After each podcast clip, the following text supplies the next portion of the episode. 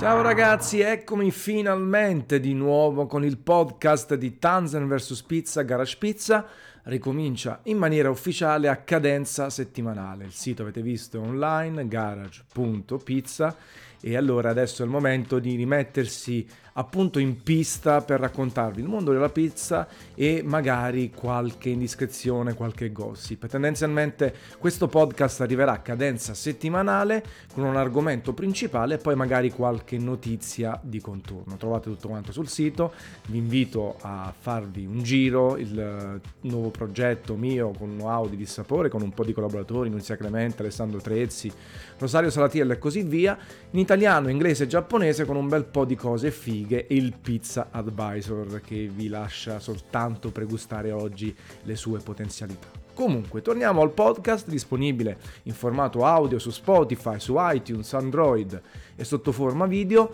e parliamo di un pub storico napoletano, Napoli Centrale, che ha fatto una campagna legata ai follower. Se hai tanti follower, mangi gratis. Ha, questa campagna l'ha fatta online, eh, ci sono alcune foto sull'account Instagram e così via, ma anche tra virgolette offline perché c'è un banner, c'è una sorta di striscione all'esterno del pub eh, questo Risto Pub eh, assolutamente eh, social. Come funziona? Se hai un certo numero di follower a partire da 5.000 hai, accedi a diverse scontistiche, 10%, 20, 30. Se hai 50, tra 50.000 e 100.000 follower, quindi i miei su Instagram, il 50% di sconto. Se hai oltre 100.000 follower mangi gratis, non ci sono poi, eh, come dire, le, mh, mm, eh, mm, tutti i dettagli specifici, cosa vuoi mangiare gratis, se, se, ti puoi mangiare tutto il locale, 40.000 panini e tutto, oppure comunque c'è un menu predefinito per i grandi influencer che hanno un sacco di follower. Questo pub lo conosco bene perché ho fatto il liceo scientifico al Galilei, a Via Cilea, al Vomero, quindi sempre Napoli, lì vicino, ci sono andato tante volte ed è quindi uno dei pub più storici, ci manco da una vita, non ci andrò certo adesso per fare il 50% di sconto, però comunque è sempre stato piuttosto centrale, vicino allo stadio Collana, vicino alla fermata adesso della metro di quattro giornate. E questa iniziativa ha generato un po' di eh, ilarità, soprattutto nel settore del cibo, del food. Eh, qualche sfottò, qualcuno l'ha definita pietosa, qualcuno altro ha detto ah è carina, ci voglio andare e così via. Tendenzialmente è un'iniziativa secondo me volta a prendere attenzione, non a caso se ne è parlato un po' su Facebook eh, lascia il tempo che trova, in realtà apre il fianco a una critica che si fa sempre di più sulla situazione attuale degli influencer, dei food blogger, di chi ha un po' di visibilità online, forse spesso tradendo invece poi la capacità di parlare del mondo food, di poter comunicare correttamente, di conoscere la materia prima per, che ne so, criticarla o comunque esaltarla. Um,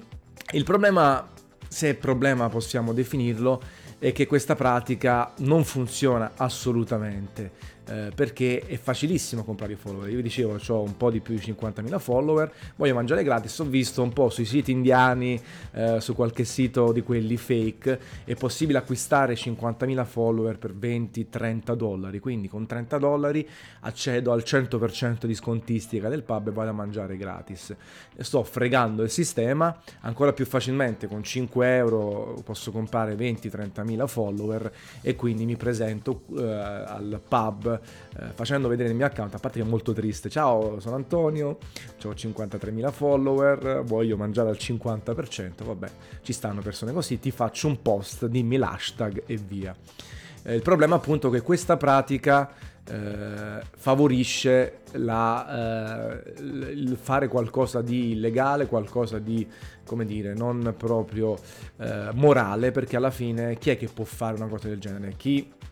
non conosce l'ambiente, chi non è una persona dentro nel mondo del food dal punto di vista lavorativo, eh, che sia influencer, che sia food blogger, che sia giornalista o altro. E quindi lo può fare persone che si comprano i follower e vanno a scroccare per fare questa cosa. Follower che sono tendenzialmente fake, finti, non servono a niente, sono pezzotti, eh, mentre chi in realtà ha questi follower acquisiti con il tempo, con un lavoro, con la bravura, secondo me non va al pub per scroccare una cena. Cioè chi ha più di 100.000 follower sudati solitamente ci fa qualcosa, no? ci lavora, um, ha un'attività oppure uh, fa della comunicazione online, uh, un personaggio conosciuto nell'ambiente e onestamente secondo me non si vende, non accetta semplicemente scroccare una cena, anche perché in questo mondo oramai è una rincorsa a offrirti da mangiare, a provare il mio prodotto, a stare in giro, anche a pagare tutto, però a provare costantemente del cibo, quindi non c'è questa fame appunto di eh, provare cose nuove a priori, di non pagare quei 20, 30, 40 euro di conto che siano. E di conseguenza questa pratica secondo me non è efficace, io la butterei più su questo, poi morale, immorale, una stupidaggine, prendiamo in giro, il mondo sta cadendo a pezzi, il mondo online, leggevo anche un post di Marco Marco su Facebook che appunto eh, al suo interno c'erano commenti anche di questo tenore. Tendenzialmente è un caso abbastanza isolato, anche se qualcun altro lo fa. Ripeto, poco efficace perché favorisce quelli che non ne capiscono nulla, quelli che comprano i follower, quelli che, che fanno tutt'altro nella vita e vogliono scroccare a destra e a sinistra, perché comunque il gratis attira sempre o comunque lo sconto attira sempre. Chi invece ha dei follower di un certo tenore ripeto, ci lavora in qualche maniera, anche con i brand o altro, no? Influencer, quello vero, anche se è un termine che mi fa abbastanza eh, cagare, eh, l'influencer vero lavora con i brand, si fa pagare, non è che si fa dare soltanto il vestito gratis, eh, soprattutto se ha un certo numero di follower eh, reali superiori ad esempio a 100.000 eh, ha un cachet, un piccolo cachet, deve vivere perché non si vive d'aria, non si vive di prodotti, eh, si vive di, di, soldi purtroppo che vanno spesi in tutto quello che serve per, per, vivere e di conseguenza dubito che arrivi qualcuno al pub con oltre 100.000 follower che lavora per davvero con questi 100.000 follower o comunque interagisce perché poi non è soltanto lavorare che può essere un brutto termine, è anche interagire con la community eh, e fare qualcosa, dare qualcosa alla community e ricevere in cambio un apprezzamento, dei like, un'interazione. Dubito, dicevo, che qualcuno con tanti follower eh, si presenti e dica ok, scrocco la cena, magari ci sono anche delle restrizioni, Coca-Cola zero, massimo un panino, due panini, un antipastino e così via, non ha senso. E io che ne ho 50.000 e passa, ma sapete che tendenzialmente... Eh, L'ho utilizzato e utilizzo Instagram per Garage Pizza, per condividere la passione per la pizza, quello che faccio, per interagire con voi. Le pizzate dal vivo ne abbiamo fatte 14. Eh, nemmeno io mi approccerei, ma è una pratica che non mi piace perché non andrei mai a proporre un posto o altro o rimborso spese. Mi fa sempre ridere quando talvolta arrivano sedicenti food blogger che chiedono per una foto 400, 300, 1500 euro a seconda dei follower dicendo eh, che sono un rimborso spese. Nemmeno stessi arrivando da, con l'elicottero da, da Manhattan eh, fino a qui e quindi ti costa 500 euro fare 20 km con la macchina oppure c'hai che ne so una Ferrari col benzinaio attaccato alle chiappe eh, che, che, che, che costa tantissimo in termini di benzina. Quindi è chiaro, è un momento storico dove secondo me si è raggiunto il picco del del, del cringe, del, del, del, surreale, ma dove ci sono anche delle cose interessanti. E infatti nei prossimi podcast vorrei parlare anche del rapporto della visibilità comunicazione con i pizzaioli, soprattutto perché è l'ambiente, il campo sul quale mi sto specializzando, ma anche in generale sul mondo food, questo dot des eh, di visibilità, poi anche di critiche e quindi di reazioni sbagliate o meno sui social, eh, sul fatto che non conta nessuno che non conta niente il food blogger e, e invece conta tutto il ristoratore, ma anche viceversa, perché poi in realtà come al solito in questi casi, la verità sta nel mezzo. Eh, vorrei parlare anche eh, dello stato attuale eh, de, de, dell'influencer, de, di cosa può dare una persona che ha un seguito su Instagram, TikTok, Facebook e così via, cosa può ricevere un ristoratore, ma anche il contrario. Ci sono begli argomenti da mettere in pista in maniera sensata, senza gridare allo scandalo da un lato e dall'altro, perché a me fanno ridere quelli che, che si incazzano con tutti e che dicono non servono a niente, e viceversa quelli che si credono sto cazzo perché hanno un po' di follower, ma in realtà non smuovono niente, ma anche colleghi che scrivono di cibo che magari pensano di essere chissà cosa, invece dovrebbero un po' avere umiltà, accettare la concorrenza e, eh, e tutti quanti collaborare al miglioramento di questo mondo, che poi alla fine è, do- è governato dai clienti, dai consumatori che siamo noi, sono anche io il primo consumatore, eh, sono quelli che sono interessati a avere guide, consigli o altro, quelli a cui interessa relativamente poco il gossip, se non per perdere un po' di tempo, un po' quando si guarda la tv, tutto il casino di Sanremo di questi tempi, di Amadeus e compagnia, però tendenzialmente quello che, che, che smuove tutto è il cliente che riempie il ristorante, la pizzeria o quello che è, eh, che vuole fidarsi di qualcuno che gli dà dei consigli, che vuole condividere la propria esperienza e il ristoratore che può beneficiare di questi nuovi mezzi, ma deve accettare anche le critiche quando sono civili, sensate, argomentate, certo quando non, non quando sono offensive e tutto.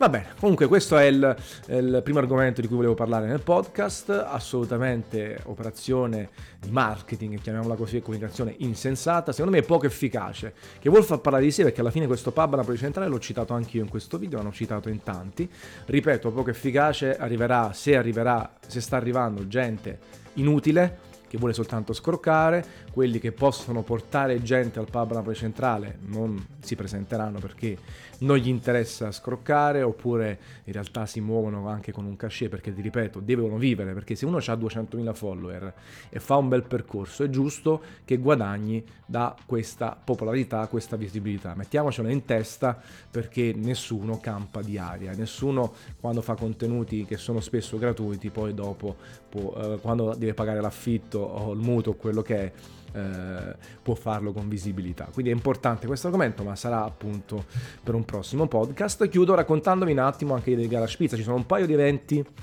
di pizza in arrivo. Il 28 gennaio c'è da Franco Pepe eh, e ci sarò anche io. Trovate tutte le informazioni su Garage Pizza. Il 5 febbraio Fratelli Salvo sulla Riviera di Chiaia eh, con lo chef Iannotti il Cresios. E ci sono tanti piccoli eventi in giro, non soltanto in campagna, parto dalla campagna perché ne abbiamo parlato anche su Garage Pizza, ma in realtà la nostra idea è coprire tutto il mercato nazionale e internazionale con le notizie più interessanti. Se volete partecipare sono eventi aperti al pubblico dove si paga per, per gustare una cucina, una pizza con uno chef stellato che fa ad esempio i topping, gli ingredienti e le farciture. E, e, in generale poi potete trovare su Garage Pizza un po' di approfondimenti ad esempio il miglior pomodoro o quali sono i tipi di pomodoro che possono stare su una marinara e una margherita. L'abbiamo chiesto a un grande maestro pizzaiolo che, pizzaiolo che lavora tanto col pomodoro Guglielmo Vuolo. Abbiamo fatto dei ritratti di Ciro Salvo che ha creato questo brand 50 calò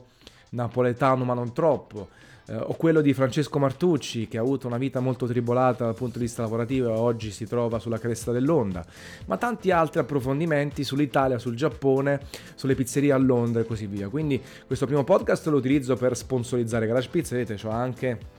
la maglietta ufficiale, abbiamo creato un po' di magliette, calamite, adesive legate a Garage Pizza, ma anche alla pizza, c'è una maglia pizza scritta con la scritta di Friends, quindi per creare un po' quel senso di community. Prossima settimana parlerò di un altro argomento, vedremo un po' le notizie della settimana interessanti che riguardano soprattutto il mondo pizza, ma anche il mondo cibo. Nel frattempo sono contento di ricominciare con i podcast a cadenza regolari, audio, video su tutte le piattaforme possibili e immaginabili e come sempre ricominciamo a darvi una capata in bocca. Ciao ragazzi.